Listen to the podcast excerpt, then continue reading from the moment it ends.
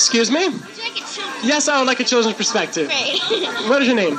Brittany. Brittany, how are you doing today, Brittany? Great, how are you? Very good. You want a job hosting a television show? Sure.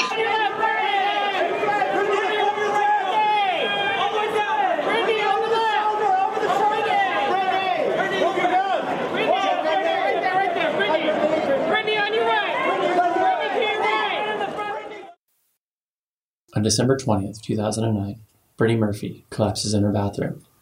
The talented star with the infectious laugh, dead at 32. These are the final hours of Brittany Murphy.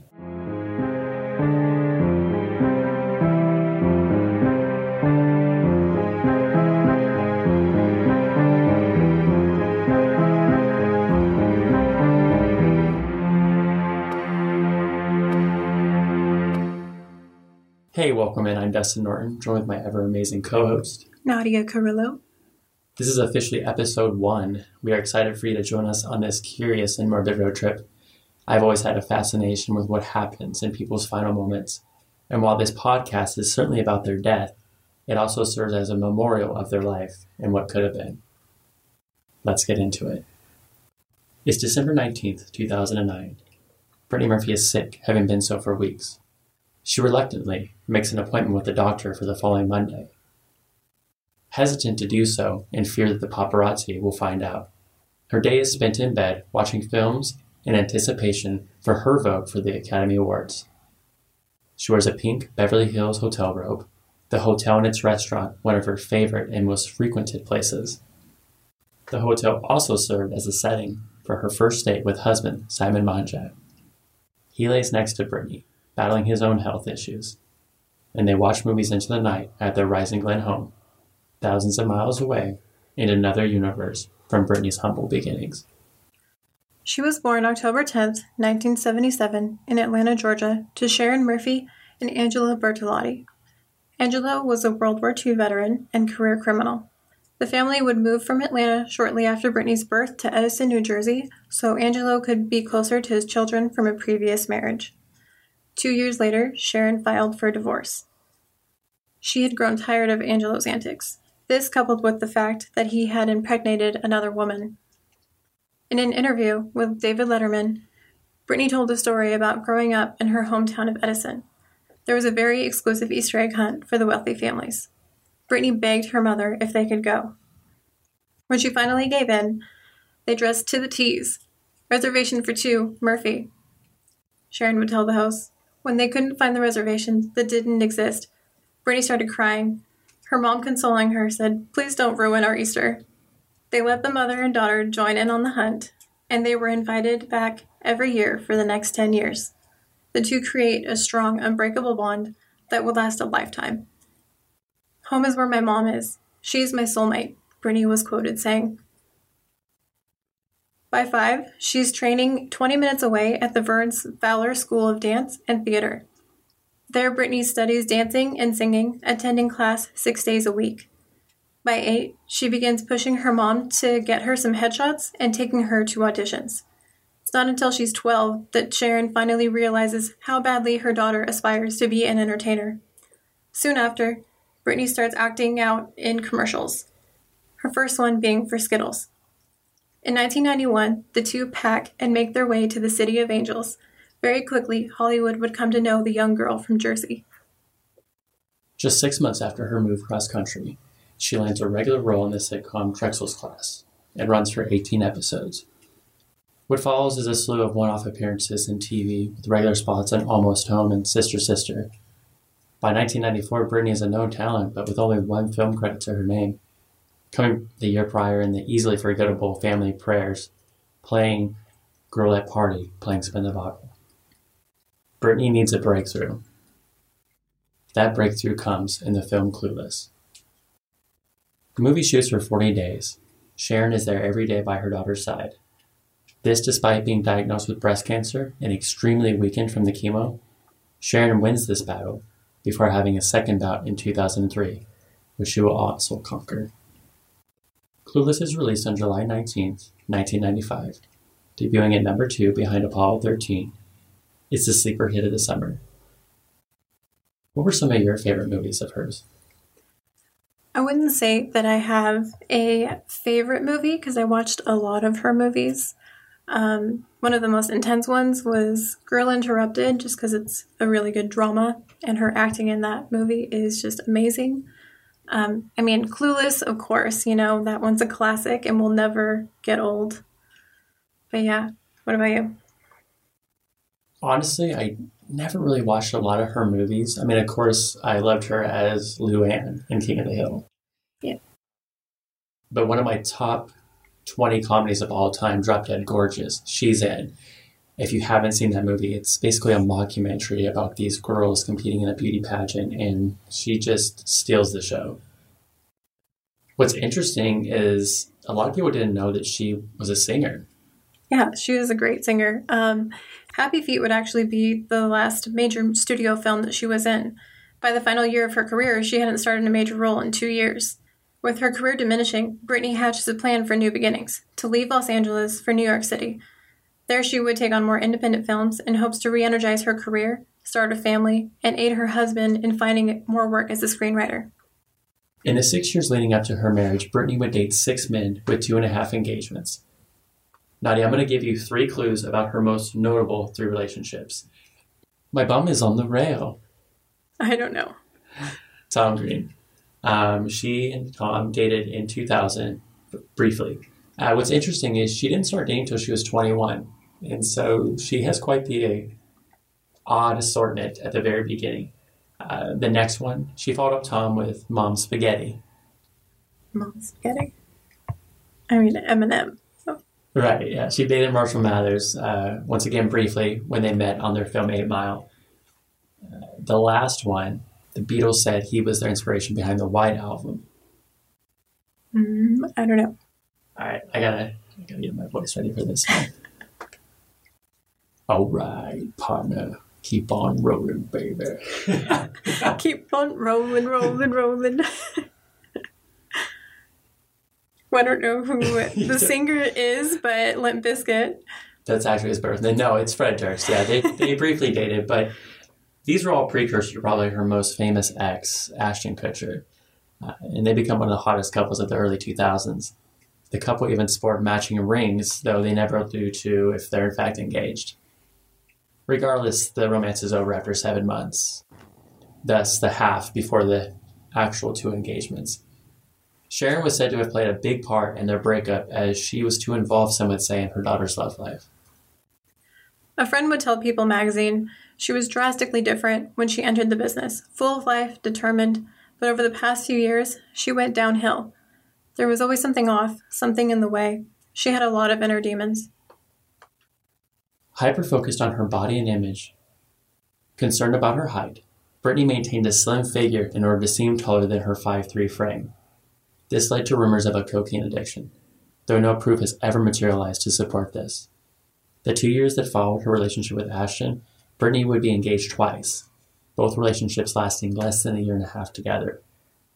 Shortly after her engagement to production group Joe Macaluso ended in 2006, Brittany was seen with Simon Monjack.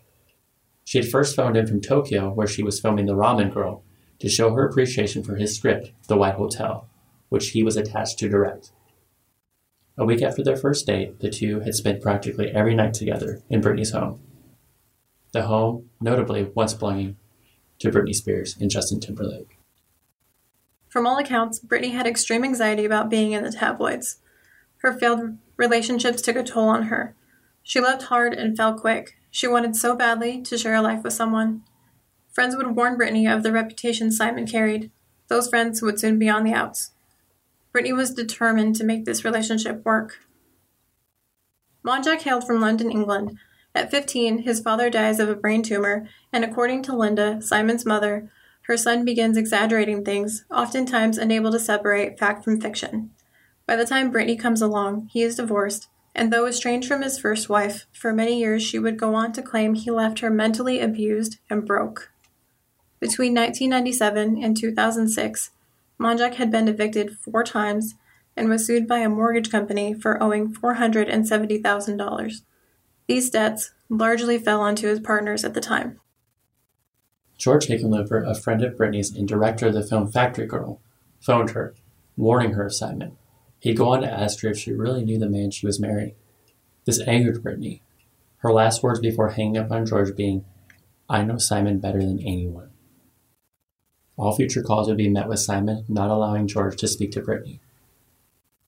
Oddly enough, Factory Girl credits Simon with the story credit and as an executive producer, though the story goes Simon filed a lawsuit claiming the idea and script had been stolen from him. In all actuality, he used the movie and the credit to obtain future investors for films that never materialized, usually pocketing the money. Though Simon attends NYU Film School, finding modest success as a music video director and a photographer, his resume is short. By the time he meets Brittany, he only has one credit to his name. His directorial debut, Two Days, One Night, coming in 2001, a movie largely financed by his family. It has a short festival run, but after that, it basically disappears.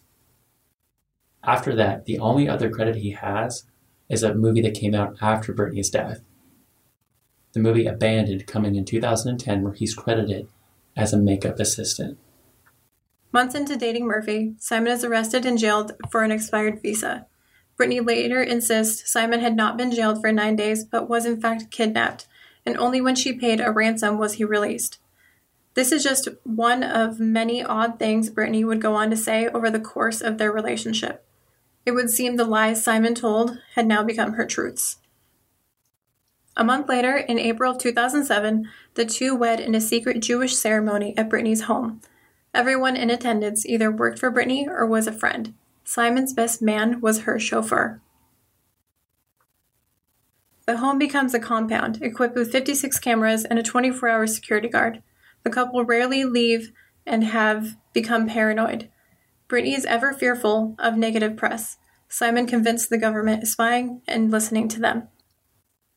The house is dirty, windows sealed off, and often covered with curtains. Clothing racks line the dining and living room from wall to wall. It's so dirty, in fact, while it didn't play a role in Brittany's death, it certainly didn't help things. That's really strange of her and her character. Yeah, definitely. Uh, her reputation during this time really starts to get tainted. She starts being known for being late, forgetting her lines, and even being in and out of consciousness on set and that's unusual for her. Simon's first movie, Two Days, One Night, is loosely based on his own battles with drug addiction. And it would seem that the rumors about drugs and stuff really start to pick up when her and Simon get together. Weeks before her death, Brittany, along with Simon and Sharon, fly to Puerto Rico for Brittany's film, The Caller. After the first day, though, her services were no longer needed. Simon's on set behavior had become bothersome the producers would claim it was a mutual decision, but what is factual is they confronted Brittany about her husband's behavior, and she stood by him, not accepting requests for him to leave. This wasn't his first on set incident, but it would be his last. The firing leaves the actress dejected, but Simon suggests they stay in a ways to salvage the trip. The family chooses to stay in San Juan a week more to vacation. November 28th, they fly home, Sharon and Simon having spent a majority of the trip sick with severe colds. They contract the bug Staphylococcus aureus. They had now passed it on to Brittany, and though they would fully recover from it, it would play a factor in Brittany's weakening condition in the ensuing weeks. During the flight home, Simon would suffer what he would later call a mild heart attack. His wife administers CPR until they are at LAX around 2:40 p.m. He's incoherent. The fire department is dispatched and prepares to transport him to a local hospital. Though Brittany pleads that it's not that serious and what she believes is an asthma attack. Brittany at this point is and has been taking multiple prescriptions, using several fake names to acquire them. One of Brittany's aliases, Lola Manillo. Simon and Sharon also have an abundant amount of scripts. Simon's, among other ailments, are for seizures and sleep apnea, while Sharon suffers from neuropathy from her bouts with cancer. Neuropathy is described as numbness and weakness from nerve damage. One pharmacist, Eddie Bubar of Eddie's Drugs in West Los Angeles, became alarmed by the frequency and amounts of their drug purchases and suspected they were doctor shopping. Confronting Simon in August, he would tell them to take their business elsewhere. Over the course of her last 24 hours, Murphy would take the antibiotic Biaxin, migraine pills, cough medicine, an over the counter nasal spray, the antidepressant Prozac, an anti seizure drug, an anti inflammatory, and a beta blocker that Simon gives her, as well as Vicaprofen to ease pain from her period. This being the second one of the month, which causes anemia, cutting her red blood cell count to a quarter of what it should be. I mean, that's just an insane amount. I don't know how many things I just listed, but for her tiny body, and like I don't even take cough medicine more than I should. Like I, ha- I have to wait that four hours. Right, I'm the same way, but you got to think about what's Brittany going through during this time. She just gets fired from the caller. She's already all over the press. There's rumors about Simon, things going on. SNL even does a skit making fun of her being incoherent and all these rumors. Friends would say that her and Simon practice what they call holistic medicine. Basically, if they have something wrong with them, they just take a pill to feel better. The problem is, is with taking those many pills, they counteract each other and they no longer serve a purpose. Back on December 19th, as day becomes night, Brittany is gasping for breath, her lips turning blue from a lack of oxygen as her lungs fill with fluid. She takes a break from watching movies to eat what will be her final meal, consisting of some Gatorade and leftover Thai food. Power throughout the night begins going in and out due to rolling blackout. Brittany helps Simon with his CPAP mask before falling asleep. Around 3 a.m., they awaken to darkness, Brittany choosing not to use candles near Simon's oxygen machine, which he uses at times for his labored breathing, uses a flashlight to make her way to the bedroom's balcony. She asks Simon to phone her mother, who is downstairs. Sharon comes carrying Brittany's Maltese, Clara. She finds her daughter lying on the patio floor. She would later recall Brittany was trying to catch her breath. I said, Baby, get up. She said, Mommy, I can't catch my breath. Help me. Help me. The mother would claim Brittany frequently complained about ailments, so during this, she nor Simon took her seriously. She was always so dramatic, Sharon said. I've replayed that so many times. She asked if she could use the oxygen, but Simon said her heart could stop. And, anyways, he then had another seizure, a long, horrific seizure. Sharon then made her daughter hot tea with ginger and lemon. She would also say, Her lips were parched, like she was dehydrated. I made her drink that. Brittany returns to bed. Unable to sleep, she gets up. Brittany's favorite place in the house is her bathroom. Cosmetics and perfumes cover almost the entirety of the counter space. She often spends countless hours trying on products and taking baths in there. Around 7:30 a.m., she enters the peach-colored room. Minutes later, she tells her mother, "Mommy, I really don't feel well."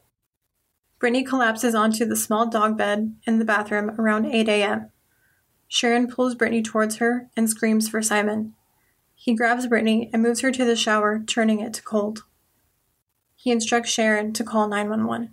Well, tell me exactly what happened. Oh, somebody's passed out. Somebody what? Oh, somebody's, my daughter's passed out. She's, she's, they're doing, doing mouth to mouth. Please get Oh, here oh, okay. please. Okay. She's not All right, we're going to. How old is your daughter?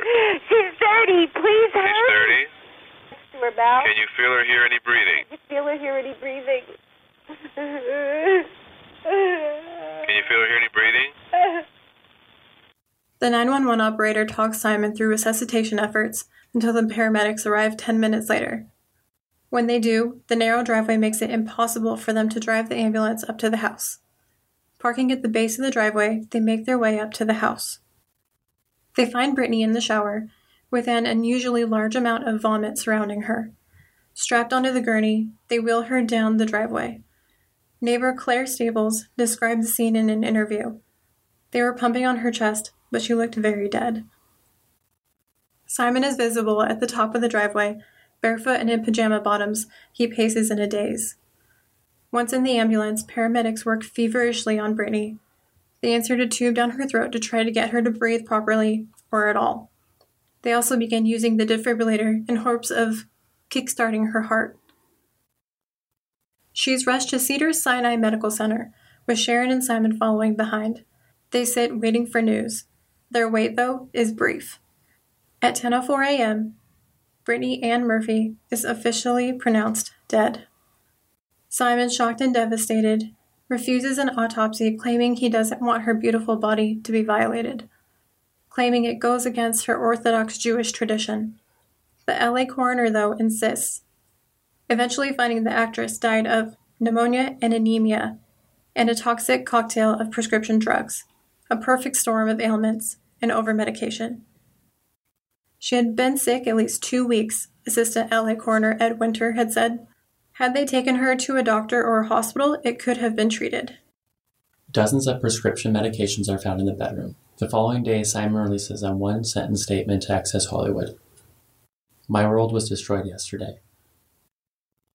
A week later, on Christmas Eve, Brittany Murphy is laid to rest at Forest Lawn Memorial Park. Not long after, Simon and Sharon go on a press tour. Larry King, The Today Show. Simon even reaches out to a family friend in hopes of getting a book about Brittany written. The widow and his mother dispel rumors of drugs. Monjack will go on to claim that his wife did not die of anything but a broken heart brought on by the industry she so admired and fought to be a part of. He focuses particularly on Warner Brothers, pushing that the studio dropped Murphy from Happy Feet 2 due to rumors in the press. This left her broken. He threatens a lawsuit against them is coming. The studio would later claim they only replaced Brittany after her death, and a lawsuit never materializes. In one of his most shocking decisions, Simon gives a tour of Brittany's bathroom to Radar.com on the three month anniversary of her death. With a cigar in hand, he tells the crew, You are the first people ever to see the infamous bathroom. Even after her passing, Brittany Murphy can't escape the gossip headlines. Grief is such an interesting thing, and we all deal with it differently, but I find that so interesting. How are you going to take a film crew where your wife died and say you're about to enter the infamous bathroom? It just seems like with their actions, you know, they're just trying to almost in a ways milk it. I mean, that's my opinion. I mean, right. Like, why do people do interviews? They get paid. Yeah. That's true. I don't know. That's a great point. And in, in Brittany's will, actually, Simon is excluded. Now, a lot of what Simon said we had to take with a grain of salt when we were doing our research. Simon says that he knew about this and he was okay with it because he wanted everything left to Brittany. But I don't think that he knew that. What is factual is that the will was made before she met Simon. So whether she just never changed it or she purposely decided to keep him out of it, nobody will ever really know. This interview and then another one that I seen is just about a month before he dies. He's coming out of a nightclub and it's so weird. He just came out of a nightclub and he's talking about his wife dying and he's talking about a foundation that he starts in her name. The foundation almost immediately gets shut down, like within the same day almost because the IRS said they had no knowledge of it and it wasn't recognized as a nonprofit. Simon announces that he will file the proper paperwork and start the foundation, but it never happens. All the money that is raised through the foundation goes to a PayPal that's owned by Simon, is refunded. Just five months after Brittany's passing on May 23, 2010, Simon Monjack is found dead in his bedroom by Sharon. Like his wife, the cause pneumonia and anemia. In the months since her passing, Simon, whose health was already in a bad place, slowly lets himself go. He's oftentimes pictured disheveled, noticeably larger, and unkempt. An autopsy will contradict Simon's earlier claims of a heart condition and needing a heart bypass, as he is shown to have a healthy and normal heart. He is laid to rest next to Brittany. A month after Simon's passing, Brittany's former business manager, Jeffrey Morgenroth, reveals Simon had spent 80% of Brittany's cash reserves between her pension plan and her bank account, at times withdrawing hundreds of thousands of dollars. In the aftermath of both deaths, many conspiracy theories start to arise. Many of these coming from Brittany's father, who mostly been absent from his daughter's life and was noticeably missing from her funeral. Angelo would be quoted saying, there's more to her death than is being told. I think she was taken out. Who killed Brittany? She didn't die of natural causes. The first theory is toxic mold in the home. Before her death, though, in October, the house was tested for mold due to a persistent leak. The test found no mold, and toxology reports of the couple also found no signs of mold or fungi in the bloodstream or sections of the lungs, thus ruling out the mold theory. In 2011, Sharon will go on to sell the home she shared with her daughter. Ultimately, it will be demolished. She goes on to live a private life out of the public eye. In 2013, Angelo orders an independent toxology report, which would show high levels of toxic metals, which could be associated with poisoning. Angelo, now a fixture in the media, claims his daughter and son in law were poisoned by the only person that set to benefit from them both being gone. Sharon releases a statement telling People magazine, I have no choice now but to come forward in the face of inexcusable efforts to smear my daughter's memory by a man who may be her biological father but was never a real father to her in lifetimes. He has made outrageous statements over the past few years, culminating in his latest madness that my daughter was murdered. She would go on to claim that only when Brittany was making it as an actress as a young teenager did Angelo come out of the woodwork. Brittany saw him for who he really was and wanted nothing to do with him. Forensic experts examining the case would respond saying the test provided by Angelo did not in fact prove foul play, and there are many explanations for metal findings in the hair, such as hair dye, food additives, laxatives, and other materials someone like Brittany would have been using. Angelo's other theory, being a government entity, takes out the married pair. I'll leave that one there because there's literally nothing to it. He even appears in a documentary about it. Many of these theories have become popular again, being shared on social media. While they sound very enticing, they miss critical points. What we can look at are facts, evidence, and how people connected to the story acted. Angelo would eventually pass away in 2019, still claiming that there was more to the story. In the end, the tragedy of Brittany Murphy is what could have been. A career filled with so much promise, the untapped potential of her talent never to be used. The films she would have made, the heights she would have soared. A woman who loved so deeply, she looked past the imperfections and saw the beauty of those around her even those that were broken. Now just a memory, she lives on in the art she made and those who adored her. There's hope that one day she will no longer be a tabloid or TikTok conspiracy theory, and her memory and life will be remembered peacefully. Thank you for joining us for this episode of Final Hours. Special thanks to Ora for the theme song. He has a new album available on Bandcamp and Spotify called Phases 2, and thank you to Blaine Black for your constant support in the making of this podcast. If you enjoyed this episode, you can find us on social media at Final Hours on Facebook, Instagram, Twitter, and YouTube. Follow us on Patreon, where we will be posting bonus content for each episode, a wrap up show, or a closer look at certain aspects of the case. Till next time, live a life worth living.